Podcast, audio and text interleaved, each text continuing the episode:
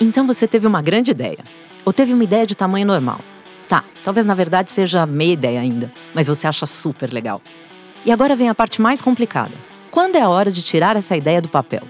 E como dá para fazer isso na prática mesmo, colocando a mão na massa e fazendo acontecer? Digo que é a parte mais complicada, não porque esse fazer, essa mão na massa, seja uma habilidade para poucos, mas porque colocar uma ideia no mundo também exige bastante da gente. Exige flexibilidade e também foco, exige intenção e, ao mesmo tempo, abertura para o novo, exige uma boa dose de coragem para lidar com o medo e a pressão que a gente pode sentir ao longo do processo. É por isso que escolhemos esse tema do fazer para fechar essa temporada do Trilha, a jornada de desenvolvimento pessoal da Fundação Estudar em Podcast.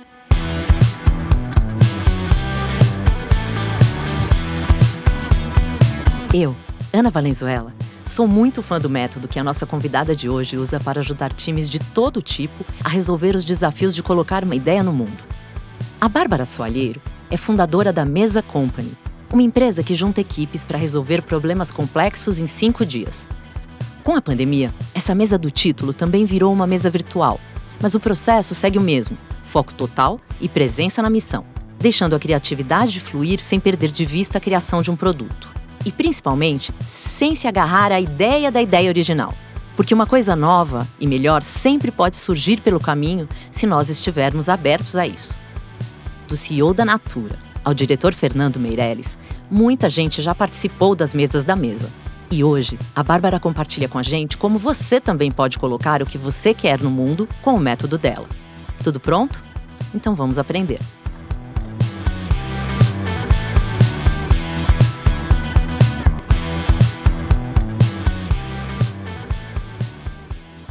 Bárbara, antes de mais nada, muito obrigada por estar aqui, batendo esse papo com a gente.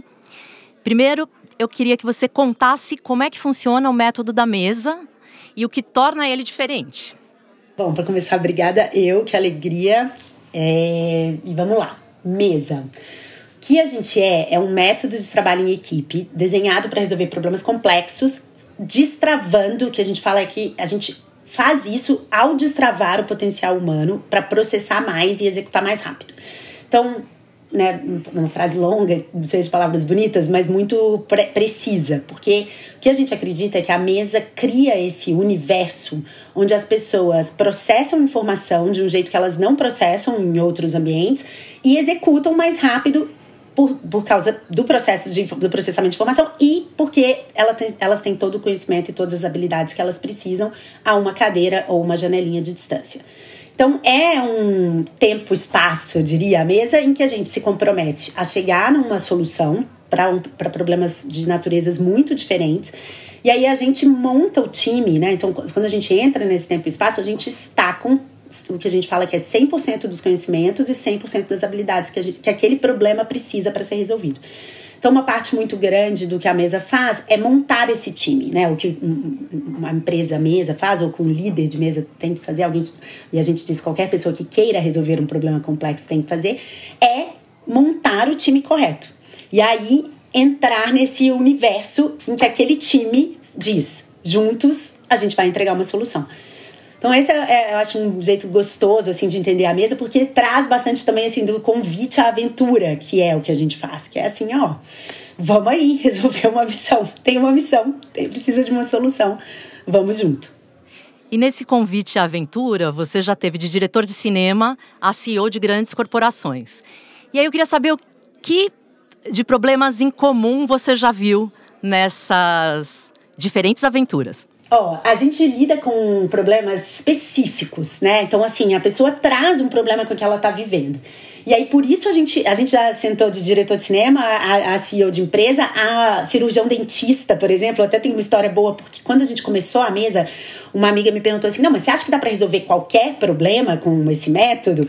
Eu falei: ah, sei lá, não sei, talvez não dê para resolver um problema de odonto. Eu, foi o exemplo que eu usei. E aí, corta para quatro anos depois, a gente fez uma mesa que tinha um cirurgião dentista, onde a gente resolveu uma solução que tinha a ver com odontologia. Então, é, eles são específicos nesse sentido, né? Agora, eu acho que um desafio comum a todos é, nós, né, e a todo mundo é, que principalmente foi formado nas últimas décadas para um ambiente para um ambiente de trabalho pô, que queria muita segurança, que estava buscando muita segurança, né, acho que o desafio comum é essa capacidade e entendimento de que você pode tomar uma decisão, de que você pode usar a sua experiência que você construiu fazendo para dar passos, né? Assim, que trabalhar é de fato criar, né? Essa coisa de que é, é sobre isso não, exist, não existia e agora existe, né? É, então esse eu acho que é um desafio que todos nós e, e a mesa permite que você faça isso, né? Te dá os instrumentos para que você sinta isso, assim, nossa, trabalhar é criar, é dar este passo adiante. Então acho que isso eu vejo em comum. A gente sabe que ideia é uma coisa, colocar em prática e executar é outra, completamente diferente. É, e aí, quais são os maiores obstáculos na hora de fazer essa ponte? É interessante, porque na mesa a gente fala muito isso, que, que tem, tem gente que é muito apaixonado pela ideia de encontrar a ideia perfeita, né? E a gente não acredita muito que exista é, ideia perfeita. A gente fala, cara, ideia quase que eu, eu mesmo, pessoalmente, isso varia das lideranças de mesa, mas o, o dia da ideação na mesa é o dia 2. E eu sempre falo, é o, meu, é, o, é o dia que eu menos gosto, entendeu? Porque é quase como se para mim, de fato, não importa a ideia. A seme... O que importa é a semente que está atrás de qualquer ideia que a primeira aparece. E depois é construir. E a ideia só se materializa quando ela está pronta, sabe assim, na minha visão. Para usar uma, uma boa metáfora, é assim o que eu sinto, às vezes as pessoas acham que a ideia é a árvore e que, portanto, você precisa enxergar a árvore antes de, de começar a construir, né? Só que não, né? certo? Inclusive, árvores não se constroem desse jeito. A ideia é a semente. O que tem valor não é a ideia, o que tem valor é a semente, que é o que você quer, o que, que você está plantando, onde você quer chegar. E aí é só deixando, né, as coisas assim, fazendo que você vai conseguir fazer a árvore, né? Então, enfim, essa é a metáfora. Vou te trazer uma pergunta agora que tem muito, é, muito a ver com o trilha mesmo. A mesa surgiu, ou pelo menos o embrião dela surgiu, como uma proposta de desenvolvimento, como uma proposta de ensino até. E aí eu queria te pedir para resgatar um pouco essa origem e dar um pouco, sugerir para gente alguns passos práticos para a gente transformar o fazer do dia a dia em aprendizado e em desenvolvimento pessoal. É verdade, então foi assim mesmo que a gente surgiu. A, a história é boa. Eu tava indo é, trabalhar fora do Brasil. E aí, meu então namorado, né, que hoje é meu marido, pai dos meus três filhos, ele pensou que todo mundo pensa quando né, seu companheiro, sua companheira vai trabalhar fora, que é vou estudar alguma coisa. Né? Você falou, cara, eu também vou aproveitar, nessa vontade. E a gente começou a olhar vários cursos. E na época o Sérgio era editor da Super Interessante, que é dos trabalhos, ser editor de revista é dos trabalhos mais legais do mundo. Eu também, né, sou, é, é já fui editora na Super, sou uma editora de revista de formação. E aí a gente começou a olhar vários cursos e ele falava, cara, mas nada é mais legal do que, tipo, fazer. Sentar numa sala de aula e ouvir um professor contar exemplos perfeitos, situações hipotéticas, não é mais legal do que fazer as matérias da Super, trabalhar com um designer para entender qual é a direção de arte daquela matéria, o fotógrafo, saca? Não... Então, essa ficou muito claro nesse momento que assim, trabalhar é que é legal, entendeu? Assim, que se você consegue olhar para o trabalho como o seu ambiente de aprendizado, o seu ambiente, ambiente de conexão com outros seres humanos, o seu ambiente de é, fazer o novo, né? Tipo assim, experimentar coisas. É, pô, isso tem muito valor. Então, foi, e a mesa nasce como uma resposta a isso, que é então o jeito mais legal de aprender seria pegando alguém que é muito excelente em uma prática, né, ou que construiu algo muito relevante. Vou dar um exemplo concreto de uma dessas mesas que, que, que, hoje a gente chama de mesas de artistas ou mesas independentes, né? Mas elas eram a mesa original no começo. Uma que a gente fez foi com o Perry Chain, que é o cara que criou o Kickstarter, né? Então, essa plataforma de financiamento de produtos que revolucionou mesmo o jeito que a nossa geração, né? O, o Kickstarter, como um dos, né, do, dos players desse mercado, tem, tem vários outros é, Catarse aqui no Brasil. Esses, essas, essas, plataformas mudaram o jeito como a gente financia projetos. Até então, você tinha que você queria né, fazer um produto novo, lançar um livro, você tinha que ter um relacionamento com uma editora, né? Hoje você não precisa mais. Então, para a gente na mesa era é muito interessante o que essa pessoa fez, foi capaz de fazer. Então, o que a gente fazia é falar, Perry, tem algum projeto que você gostaria de construir? Tem alguma coisa que você gostaria de construir? Porque eu vou te dar o time para construir isso. E aí as pessoas, elas eram curso. A gente, o que a gente estava vendendo era um curso, porque elas estavam aprendendo ao construir um projeto junto com o Perry Chain, por exemplo, ou o Dario Calmesi, ou a Jill Rolfar, várias outras pessoas com quem a gente trabalhou. E, e é um formato muito interessante, porque por um lado, tem uma, um susto primeiro que você fala, não, mas calma, é um curso ou eu estou trabalhando, né? Então, peraí, eu estou pagando para trabalhar e de fato a gente, a mesa ela desconstruía uma coisa que a gente falava para todo, né, todo líder, artista, assim, esses líderes independentes, é assim, você não é um professor, não seja um professor, não tem democracia, não tem assim, fulano quer se expressar desse jeito. Não, esse projeto tem um, uma visão, é você que lidera, sabe? Então, então tinha um momento que, assim, lá pelo dia 3 dessas vezes, eu lembro, não foi uma ou duas vezes, que participantes que tinham pagado chegavam para mim e falavam: Não, isso aqui não faz nenhum sentido, entendeu? Eu tô pagando para. Só que lá no dia 6, né, no, que esses, essas primeiras meses sempre eram seis dias, eles falavam, cara, assim, só faz sentido, só isso faz sentido, é porque eu aprendi mais do que eu jamais aprenderia. Né? Porque é isso, você ouve o Perry falar numa palestra, você mesmo em sala de aula, assim, né? Cara, você aprende, claro que você aprende com ele, mas assim é muito diferente de você ver a pessoa tomando decisões na hora, vendo aonde ela coloca energia, onde não coloca, como que ela resolve um problema inesperado, porque você vai construir uma coisa, dá, dá muito problema no meio do caminho, né? Não é uma não é um curso que você planejou a aula 1, a aula 2, a aula 3, sabe? Que você sabe exatamente a trilha. Não, você a trilha está sendo feita ali, você está descobrindo essa trilha. Então, é, é, eu acho que as dicas práticas, entrando então nas dicas práticas, tem uma coisa muito concreta que eu vejo, é, abertura para o aprendizado, né? Assim, é, é muito comum, principalmente depois de uma certa idade, de uma certa experiência na vida, que a gente comece a fingir mesmo que a gente sabe. A gente acha que falar não sei é um, um erro, né? Assim, não, não posso falar não sei, eu tenho que e aí, o que eu vejo, né, repetidas vezes nas mesas, é que as pessoas que chegam mais abertas para aprender são as que vão construir melhor, as que vão ser mais relevantes na construção final da solução, porque elas chegam aprendendo. Então, isso eu acho, assim, muito importante. E, e, cara, não é fácil, não é fácil, porque bate no nosso ego. Então, assim, eu que faço isso há 10 anos, muitas vezes me observo falando, nossa, olha como você tá. Como é difícil, como é difícil você ir lá no, na frente de um grupo de gente que você sabe que é muito excelente no que faz e errar, entendeu? E, e falar e fazer uma pergunta que todo mundo vai perceber que você não sabe, sabe? Então, essa é uma dica prática, tá? se abra para isso. É, talvez outra coisa prática seja mesmo se, se jogar nesse passo adiante que é construir, né? Que é diferente de você debater ou criticar. Então, o, que a gente vê né, na mesa, né, ao longo desses 10 anos fazendo o que a gente faz, é que o ser humano é um, um bicho muito crítico e a gente literalmente poderia debater qualquer assunto 10 anos, né? Não é um exagero. Qualquer assunto que a gente colocar aqui, a gente poderia debater ele por 10 anos. Então, a ideia de que a gente tem que debater muito uma coisa para depois tomar uma decisão, ela é da perspectiva da mesa, é, não é o nosso caminho.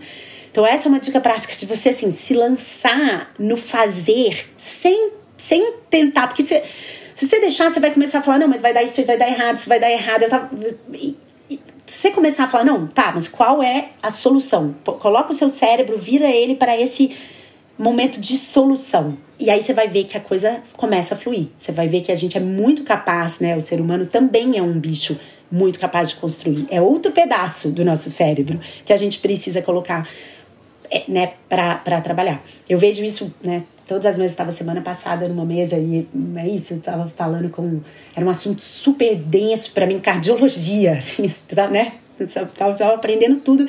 E assim, ao mesmo tempo falando com, eu tava, era um dos, dos Carlos, cardiologista, é um médico brasileiro que hoje trabalha nos Estados Unidos e é um dos dez melhores cardiologistas dos Estados Unidos, fazendo o que ele faz especificamente ali, uma intervenção muito tecnológica.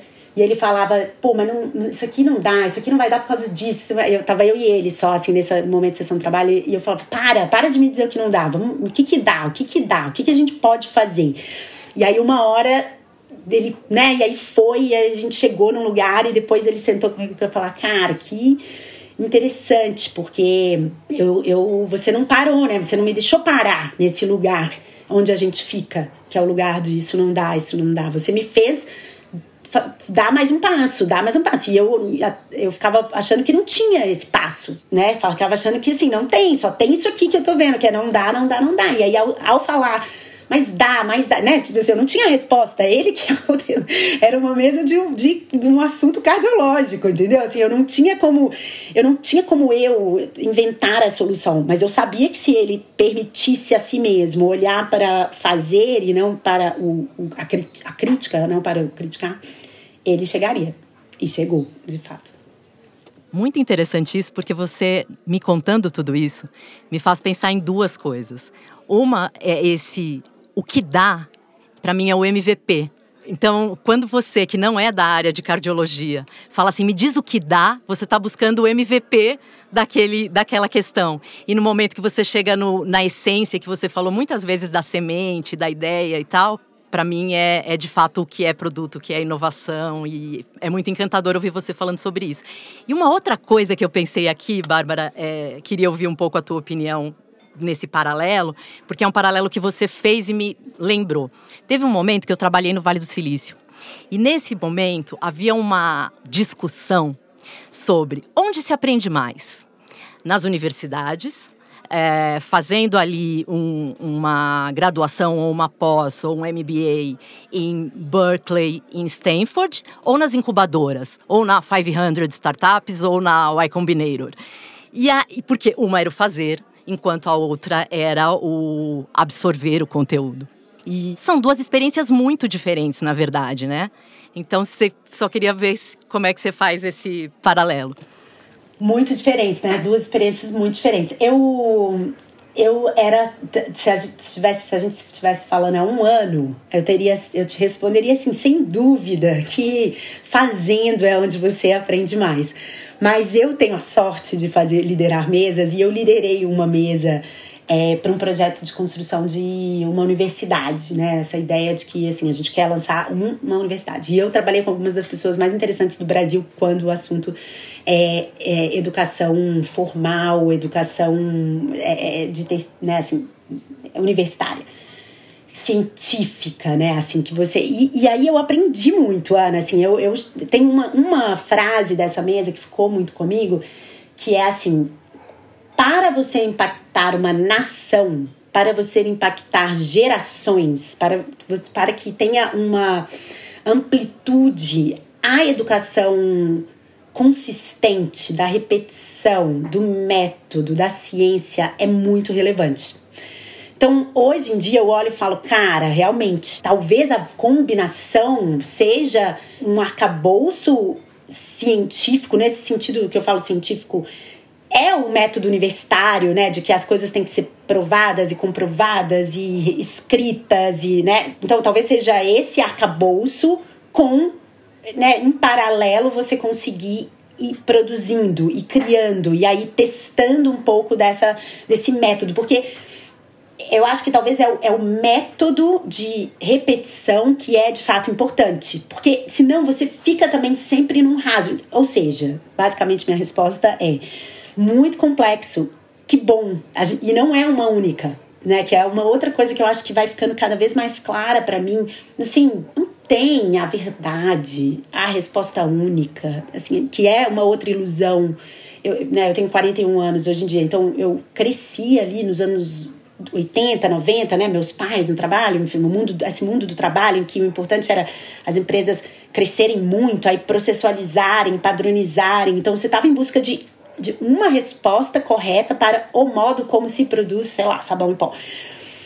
Não é verdade que existe um modo, entendeu? Assim, existem muitos e são muitas perspectivas, e são 7 bilhões de pessoas nesse planeta aí caminhando aleluia, para cada um, cada perspectiva importar, entendeu? E aí você vai se organizando hoje em dia em grupos, né? Questões identitárias, que bom, mas assim, tem muito caminho para um momento em que cada perspectiva vai poder contar, certo? Tipo assim, mas hoje em dia não é nem possível, porque não tem nem arcabouço mental. Então, hoje eu olho e falo essas duas formas de aprender em momentos diferentes, em perspectivas diferentes, contextos diferentes, vão ser muito relevantes.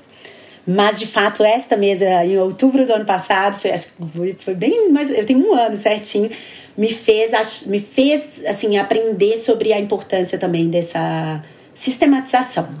E que lindo essa complexidade que você traz, né? Porque é isso que vai deixando as coisas mais interessantes. Eu vou resgatar uh, o lance que você trouxe da semente que a semente é o que importa, não é a ideia, né? Que as pessoas acham que a ideia é a árvore e você disse não, o que importa é a semente. Eu imagino que então aqui a gente tenha que ter muita flexibilidade. É isso que se espera uh, como parte desse processo. Conta um pouquinho para gente do papel da flexibilidade no, no desenvolvimento, seja pessoal da, da, liderança que está ali, seja do, uh, do impacto no projeto mesmo que está sendo feito. Total, acho um, acho um ótimo assim, papo, porque é, é, é isso, né? Eu acho que tem que ter nenhuma flexibilidade em relação a mudar a sua essência. Nenhuma. Cara, assim, o caminho é sempre para dentro, é sempre ali não deveria mexer. E total flexibilidade para, para o resto, certo? Porque é isso, o contexto muda, da, as perspectivas mudam, não, não tem uma única resposta. Então, é sim que, por exemplo, alguém está construindo, alguém está numa posição, né, em algum projeto ou dentro de uma empresa.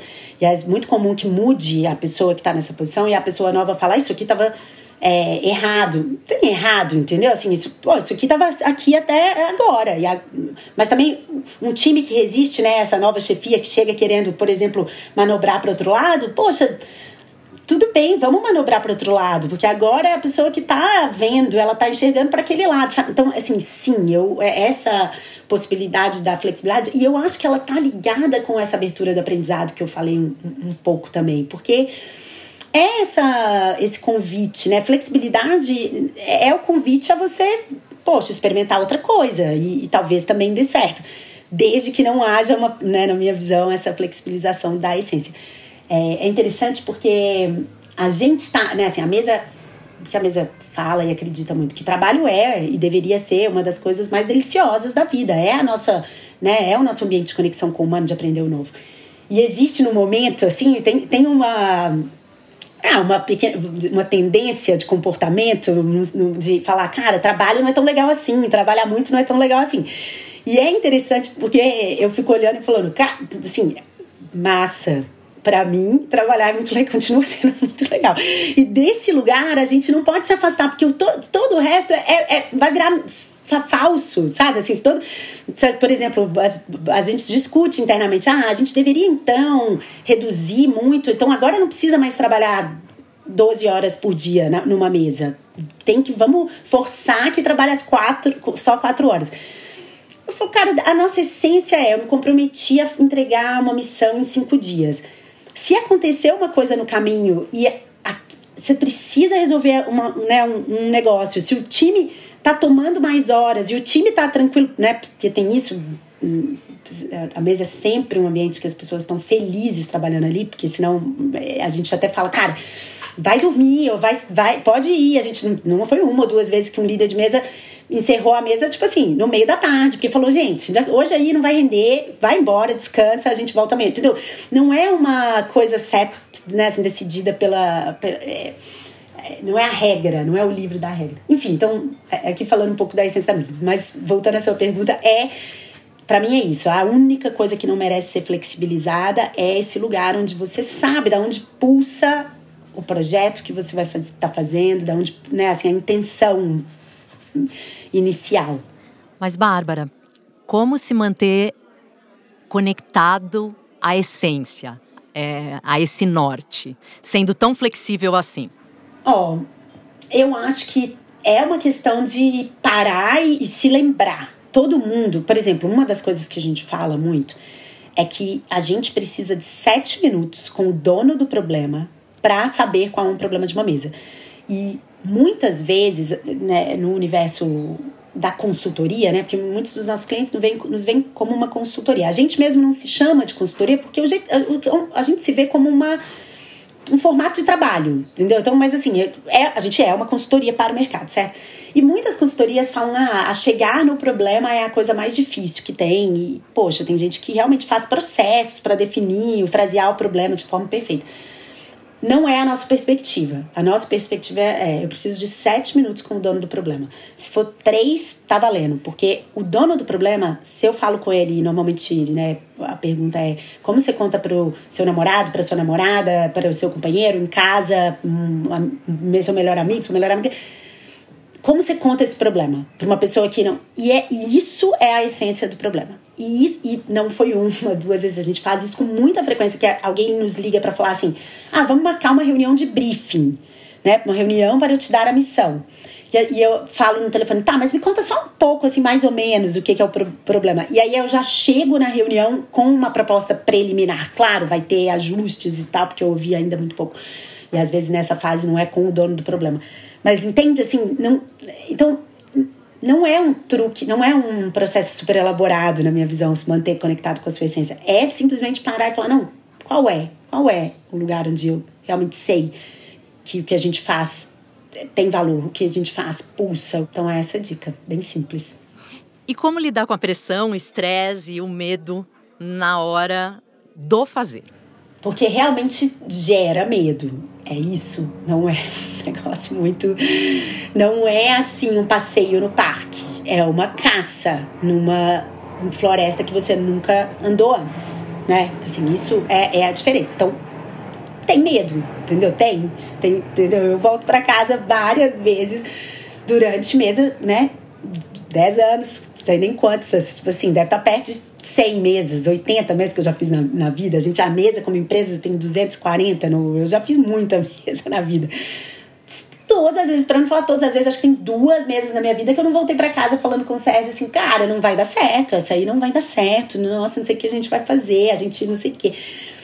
Entendeu? Assim, não é um. E é como lidar, eu acho que é entendendo que essas coisas fazem parte da vida e que elas são parte de entrar numa floresta que você nunca entrou antes. Então, se você quer sair de um lugar onde você tem um problema pra, para o qual não existe solução que você possa simplesmente copiar, certo? Porque se tem uma solução que você fala, cara, posso só copiar? Por favor, né? Assim, não vamos gastar tanta energia vital criando um negócio que já está criado.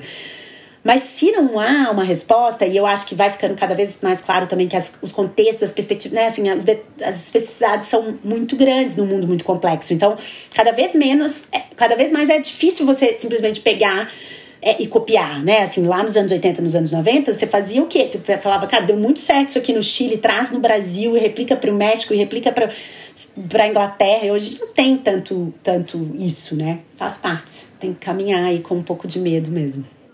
E qual a importância da liderança na hora de colocar a mão na massa para fazer esse projeto acontecer? Pessoas são a única coisa numa mesa que a gente tem para resolver um problema. Então, o líder, ele tem uma função muito importante de, assim, né, entender as, as pessoas, né? Você fala, cara, valorizar as pessoas, você entender exatamente, assim, que você não entregaria sem aquele conhecimento, que você não... Né, principalmente quando na quando você montou um time para um desafio específico, isso fica muito, muito claro, assim, né? Talvez tenha um desafio maior no dia a dia da liderança se relembrar mesmo também, assim, nosso o, superpoder de cada pessoa do seu time. Se não é fácil a gente começar a atropelar um pouco, né? Falar, cara, essa pessoa não tá entregando, não tá, né? Assim, eu acho que é isso. A mesa ali nos ajuda a, a ver exatamente o valor de cada pessoa, porque cada uma tem um conhecimento. E eu acho isso fundamental, assim, porque é ao devolver várias vezes é, numa mesa, é engraçado, porque no dia um as pessoas se apresentam, aí fica claro que todo mundo ali é muito fundamental. Só que chegar lá pelo dia 3, 4, quando começa a ficar muito difícil, as pessoas quase esquecem de quem elas são, entendeu? Elas esquecem que, pô, mas você, fulano, está fazendo isso há 15 anos, né? Que você fala com esse público, aí você começa a lembrar a pessoa do superpoder dela e tá lá, e aí me faz pensar, é, você falou do papel da liderança, e aí qual é o papel da autoliderança, né? Desse que esqueceu porque tá lá. Aí conta um pouquinho disso. É interessante essa pergunta, porque assim, quando você é responsável por todas aquelas pessoas, certo? Um líder, ele também é comum também que o ambiente te diga e você, sem querer, entre né, numa assim. Então, ninguém está olhando por mim, certo? Então, assim, de repente você a gente transforma líderes, assim, quase figuras sobre-humanas. É muito comum no ambiente de trabalho tradicional que o chefe, ele é uma figura um pouco sobre-humana, que deveria ser capaz de ver todas as pessoas, coisas maravilhosas que cada uma das pessoas que trabalham para ele tem. E ele, assim, ou ela, né, essa pessoa que ocupa esta, este papel, é Pô, então tem que falar de um jeito perfeito. Então, assim, ah, mas você me chamou a atenção falando de um jeito. E aí fica um lugar é, falso para a liderança. Porque um líder é só mais um humano, certo? Que também precisa ser lembrado de, de que assim, não, então eu tô aqui por quê? E aí, qual é, na minha visão, o grande pilar de um líder? que é o compromisso. Para mim é, eu estou aqui porque eu estou muito comprometido com esta solução. Então, a única coisa que você tem, que as outras. E qualquer pessoa, numa, pelo menos na dinâmica da mesa, poderia assumir o papel de liderança desde que se comprometesse absolutamente com a missão.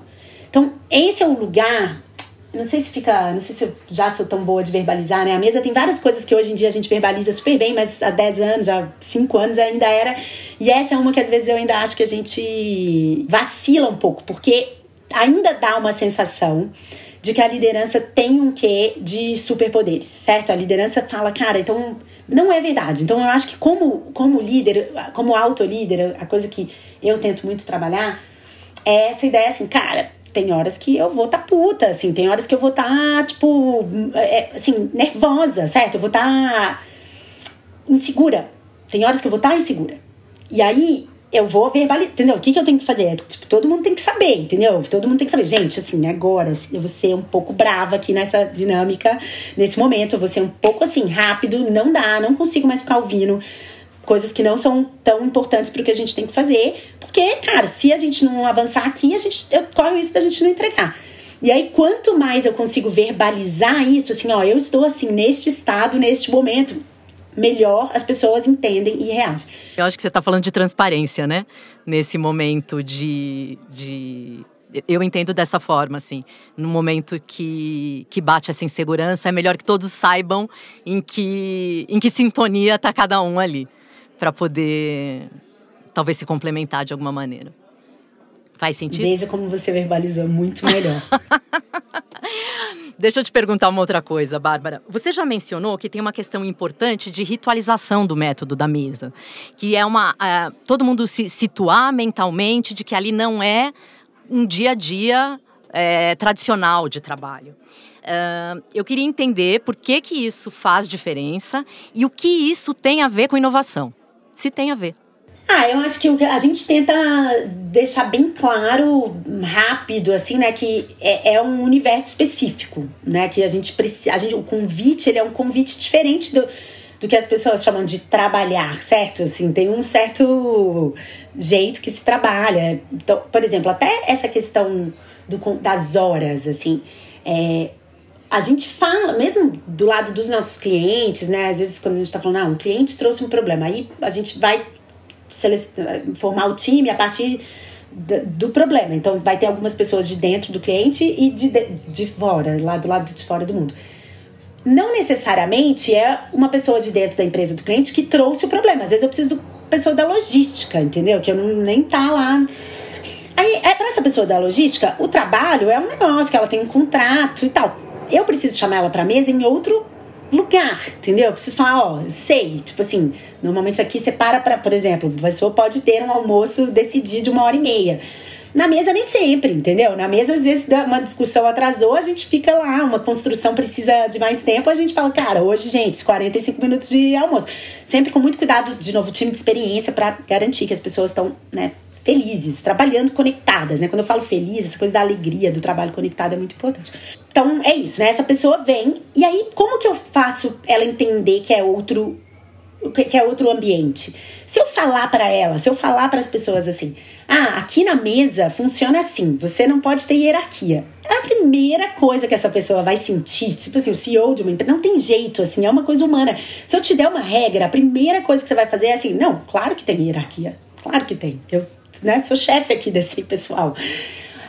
Se eu chego, só que se a pessoa entra num ambiente que tem uma mesa posta com todos os materiais são absolutamente simples, zero luxo, zero sofisticação, assim, a caneta mais simples que tem que ter, o caderno, só que tem tudo que você precisa, só o que você precisa. E as pessoas estão sentadas de uma forma muito horizontal.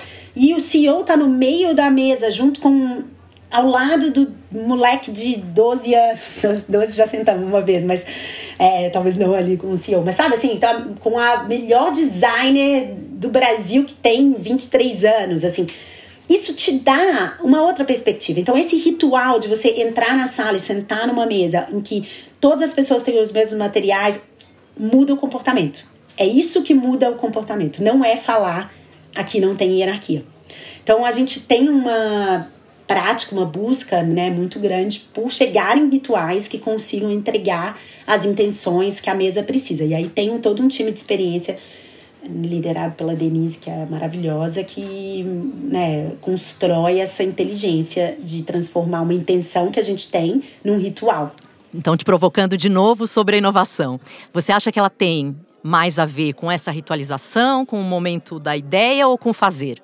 É, eu acho que o fazer é o grande. O que, que é inovar, né? É fazer o que não foi feito, é ser capaz de realmente criar um novo. Então, para mim, é no fazer o caminho da inovação. Ainda que eu também acho que a gente tem que tomar um pouco de cuidado com essa. com perseguir a coisa da inovação, sabe? Assim, eu, eu acho que a minha perspectiva ela é um pouco mais assim Cara, você tem um problema, resolve um problema. Não, esse problema não tem uma solução no mundo, então você tem que, faz, você tem que fazer a solução. Eu, eu, eu, uso, eu tento usar pouco o termo inovação, porque senão começa a virar um jargão também, sabe? A gente começa a, a repetir assim, ah, precisa inovar, precisa inovar, sei lá, nem sei se precisa inovar, precisa mesmo. Enfim, então, sabe, para mim, mas tem a ver com fazer, a coisa de fazer o novo. O que os rituais te permitem é um convite a, né, não é, não é tão fácil. Nós, humanos, temos uma, né, como boa editora da Super, com todos os estudos ali de é, evolução humana provam que os humanos querem guardar energia, né? Tipo assim, seu único objetivo, na verdade, mesmo como Homo sapiens, é não morrer. Então, assim, você quer guardar o máximo de energia possível, porque vai faltar, é, vão, né, o inverno rigoroso vai vir, não vai ter comida, você vai estar na caverna ali. Então a gente resiste a, a, a a esse lugar onde não tem a rede de segurança, onde você realmente assim tem que dar um salto, sabe? Que você tem que passar pela floresta escura que não... a gente resiste um, um, um, pouco. Então, o ritual ele te ajuda a fazer esse convite. E eu acho que ele é o jeito mais eficiente de fazer esse convite, é o jeito mais humano, porque o jeito da regra, ele não é, a gente não adere muito, entendeu? Então, para mim essa é a combinação. E o quanto você acha importante se desfazer dessa noção de que sem uma grande ideia a gente não tem, é, não vale a pena fazer uma mudança ou fazer uma coisa nova? É, a maior parte dos resultados de mesa são é, coisas que você olha e fala assim: nossa, é óbvio que essa é a resposta. É óbvio. Tipo assim, não tem, não tem assim essa busca pelo nunca teria pensado nisso, né? É, essa, essa não é a nossa busca, assim, a gente fala, cara, a gente tem que ser capaz de dar um passo que é tão conectado com a essência, tão conectado com a verdade, seja daquela organização, seja daquela pessoa, né, nesse formato de mesas de artistas, no, na busca de um artista, que você fala, é só, só isso que podia ter, sabe, que podia ter sido, faz muito sentido. Então, para mim, claro que há muito valor numa coisa que ninguém pensou. Claro que há muito valor. Eu só não acho que é, essas grandes ideias, elas são, elas nascem exatamente dessa necessidade de resolver um problema. Então, o que, né, assim, quando eu falo, da, eu sempre estou falando da perspectiva da mesa. Então, da perspectiva da mesa, quando você tem um problema, que você sabe, cara, eu tenho esse problema, ficar esperando uma grande ideia ou, não é o jeito de se construir. Agora, claro que os arrobos é, criativos né, no mundo são coisas maravilhosas e é, jamais, jamais diria que eles não têm valor. Bárbara, durante a pandemia, a mesa passou a trabalhar virtualmente, como boa parte, ou talvez a maioria das pessoas passaram a trabalhar, e provavelmente é, muitas vão continuar nesse formato. Uh, conta pra gente um pouco desses aprendizados, assim, como é que foi essa transformação para a mesa, o que fica e o que sai. Pra gente foi muito grande, né, o impacto, porque a gente fazia, um, né, o que a gente fazia era reunir pessoas neste universo ao redor de uma mesa, que é um símbolo super importante pra gente, né, o nome da nossa empresa. E aí a gente estava fazendo uma mesa, é, eu estava liderando uma mesa em Nova York de 9 a 13 de março. Era na, foi na semana dia 11 de março, foi né, de 2020, dia 11 de março foi declarada a pandemia. Esse, nesse momento em Nova York era um, estava muito caótico já os hospitais, não tinha como testar, por exemplo, que se você estava não com Covid. E a gente, uma menina teve febre na quinta-feira, e quando eu cheguei, no, eu, eu voei na, na, no domingo, na segunda, a gente já sabia que um participante que tinha voltado para o interior dos Estados Unidos, ele tinha conseguido testar, ele, tava, ele testou positivo. E aí a gente foi vendo e a gente, nem todo mundo conseguiu testar, mas 12 pessoas tiveram sintomas muito radicais, a gente monitorou 20 pessoas. Eu estava infectada, toda a liderança da mesa estava infectada. E ao mesmo tempo, essa cara, não podemos mais fazer o que a gente faz. Então, pra gente foi muito grande. E eu acho que é interessante entender isso porque nos obrigou a nos movermos muito rápido. Então, quando a gente né, logo que a gente falou, cara, não vai voltar. Pra gente era assim, lá em março, quando a gente achava que quarentena era 40 dias ainda, tipo, tinha, tinha essa coisa, não, é 15 dias, não, é 40, e depois o mundo vai voltar ao normal, a gente já tava falando, não vai ter mais reunir as pessoas numa sala pelos próximos cinco anos, a gente tava chutando, porque a gente falou, cara, até ter vacina, cinco anos. E aí a gente falou, então a gente vai ter que fazer né, entender como isso funciona remotamente. E se não funciona, não fazer mais. Não tinha mais, entendeu? Não tinha mais empresa. Porque o risco de matar uma pessoa, a gente não ia correr mais, né? Quando você, você de fato monitora 20 pessoas, um, uma delas com 67 anos, muito mal num, numa casa em Chicago e você tem nenhuma alçada, assim, você não consegue fazer a entendeu? Você, você fala com todos os médicos e o médico fala, não vai para o hospital. Assim, só vai para o hospital se estiver sem ar sem, mesmo, entendeu? E aí a pessoa, ela não sabe se ela tá sem ar mesmo nessa altura do campeonato, entendeu? Todo mundo acorda falando, eu estou sem ar, quando você tá, né, uma, muito, muito duro. Então, isso pra gente foi muito grande e a gente falou, então tá, vamos lá. E aí, uma coisa ficou muito clara, de cara, que é sempre foi das partes mais importantes da mesa a comida que a gente servia sempre foi. E aí a gente você poderia a gente poderia ter falado então a gente vai mandar comida certo para as pessoas. E a gente falou não não vamos. Se tem uma vantagem da gente não ter mais que tá todo mundo na mesma sala é a gente poder trabalhar com as pessoas onde quer que elas estejam. Então a gente de cara matou essa ideia de que a experiência da mesa deveria ser replicada que ela deveria ser a mesma coisa replicada isso foi muito bom pra gente, porque nos avançou hoje, por exemplo, é um dos maiores desafios quando a gente está fazendo online é presença. Presença é fundamental para você conseguir resolver um problema, né? Você de fato está ali focado em uma única coisa e só naquela coisa. A gente fala, né, essa a literatura da onde a gente bebe é a mesma literatura de flow no esporte. Então, assim, você, uma olhadinha no seu celular tem o mesmo impacto que sair da sala. Que é, é assim, aquele momento que você vai fazer a cesta que você nunca fez antes, na distância que você nunca fez antes. Ou o salto no esqui no meio do ar, assim, né? Esse, uma distração, ela te tira do estado de flow, que é o lugar onde a mesa tá tentando levar as pessoas. No mundo real era maravilhoso, a gente pegava o celular das pessoas, colocava no, né, no, na mesa presencial, colocava no saquinho, as pessoas estavam lá, gente. Hoje tem um desafio muito grande, certo? Só que a gente consegue, eu diria, chuto, isso aqui tem nenhum embasamento científico.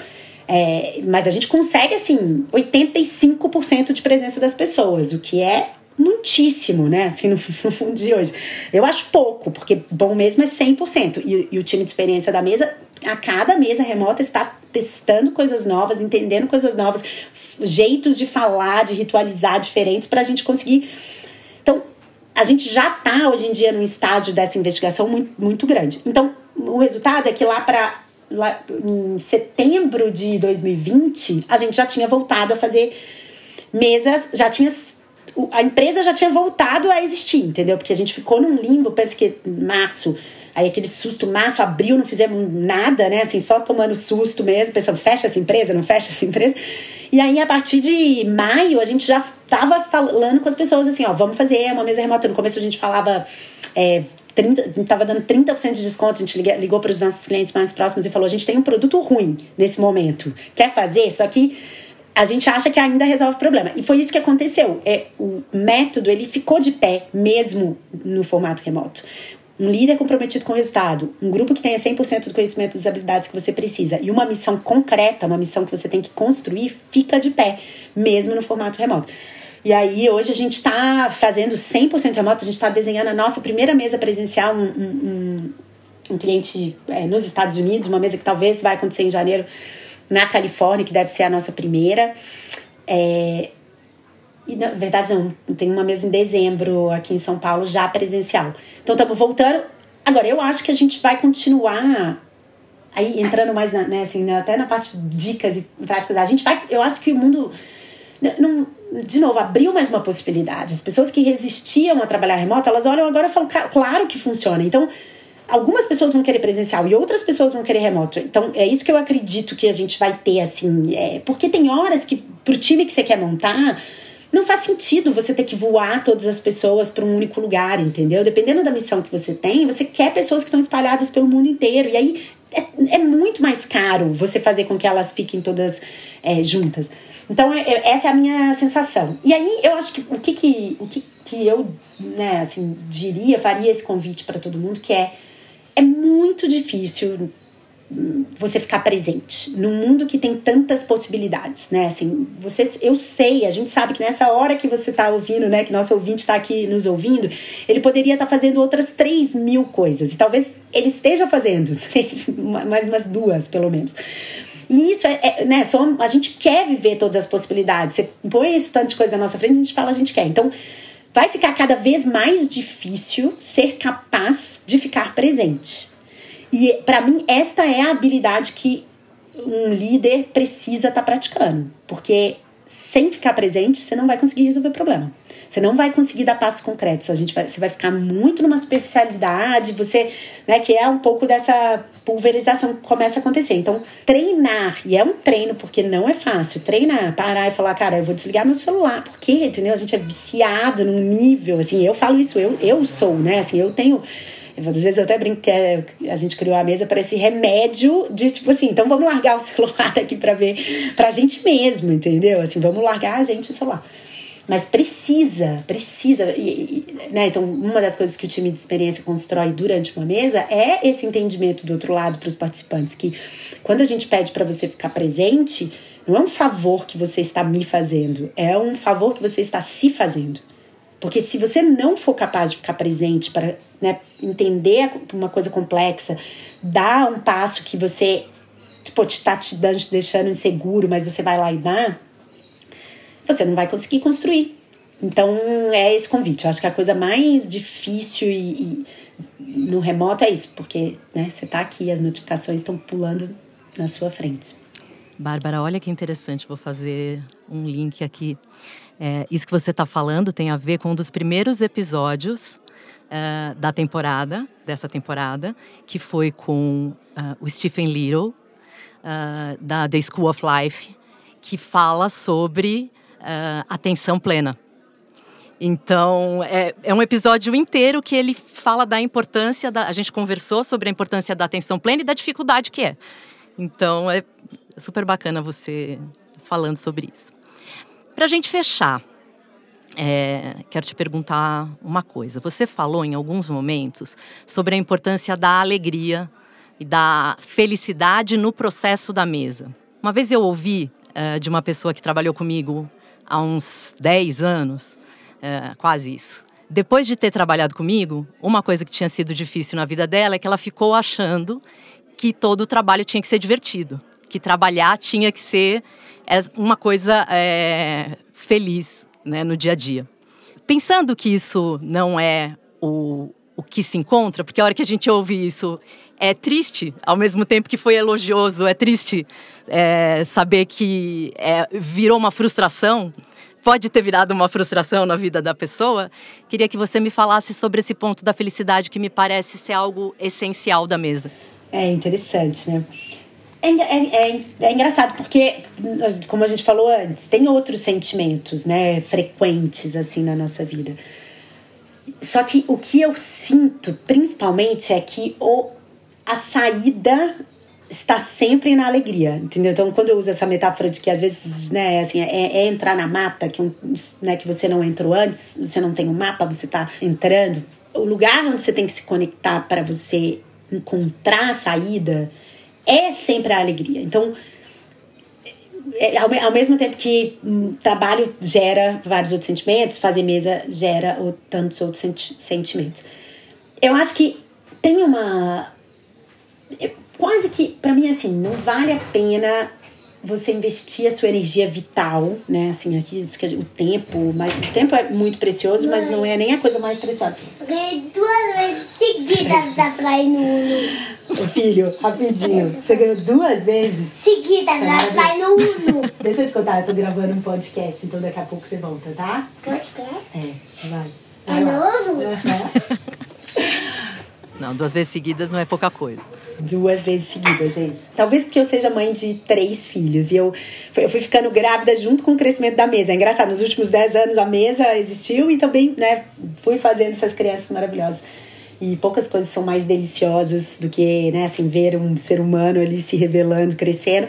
Então, eu olho e falo, cara, a energia vital que eu tô gastando, ela precisa ser empregada num lugar onde eu onde faça sentido, onde haja alguma conexão.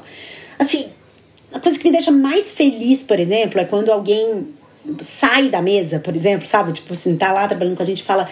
Cara, eu, eu agora me conectei com outra coisa, eu não tô tão conectada aqui, essa coisa não tá. Cara, então, assim, que bom, entendeu? Assim, para mim é isso. E as coisas são fluidas também, desse jeito, assim, né? Acho que quando você tem esse tipo de perspectiva. E, claro, privilégio de poder é, até pensar dessa perspectiva, né? Assim, mas quando você tem isso, você não, não sofre muito quando as pessoas falam, ah, eu quero fazer outra coisa. Não, não, tudo faz sentido, porque é o que, o que faz sentido ali para aquela pessoa. E isso, para mim, eu chamo de alegria. Essa capacidade de você se conectar com, com a coisa e tá colocando a sua energia vital naquilo que faz sentido para você, entendeu? Que dá sentido para sua vida. Porque, né? Senão é só assim, pô, acordar e, e dormir e fazer o que alguém tá mandando. O que é a é, realidade de, assim, bilhão, bilhões de pessoas no mundo, certo? Ao mesmo tempo que a gente consegue perceber claramente o quanto que é, muitas dessas pessoas que às vezes têm um trabalho, essa coisa que te remunera, é, que, que, é, que não tá fazendo sentido, vão se expressar em outros lugares, que é maravilhoso, né? Porque aí, assim, é isso, essa combinação de que, cara, né, claro que é, de novo, eu tenho o privilégio de hoje ter um trabalho que eu olho e falo, cara, o trabalho que eu construí e, que, e ele também me remunera, né? Em momentos que não era assim, que eu não estava sendo assim, então eu estava buscando, né? Eu estava tanto buscando o próximo trabalho, quando eu não estava num lugar que tava, quanto eu estava tentando extravasar de outro jeito, né? Assim também. Então acho que esse, esse é o lugar para mim da alegria, é o lugar onde você fala, cara, eu tenho que, tem, isso aqui tem que fazer sentido. E aí, navegar um pouco mais, exige um pouco de coragem mesmo, né? Assim, para quem pode fazer escolhas. Exige uma coragem de você falar, cara, eu, parei, isso aqui não tá fazendo mais sentido, eu vou para cá, sabe? Então, eu, eu faço com frequência esse convite, é, a, a, desde que você tenha escolha, que você navegue com mais tranquilidade por mais escolhas, entendeu? Assim, que não se, se não, não acho que você tem que ficar num trabalho é, porque tem que ficar, entendeu? Assim, de novo, é, se você está ali num lugar onde você consegue ver opções. Né?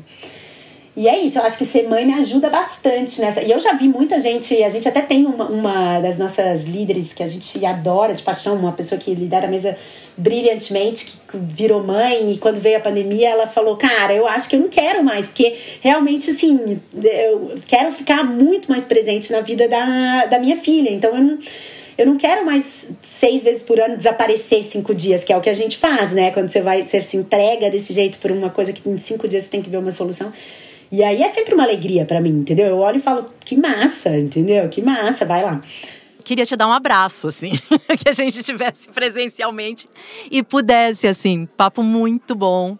Acho que é um papo que fecha muito bem essa essa temporada que amarra um monte de coisa que a gente vem falando. Adorei, super obrigada. Também adorei muito, muito. Parabéns aí pela trilha e tamo junto.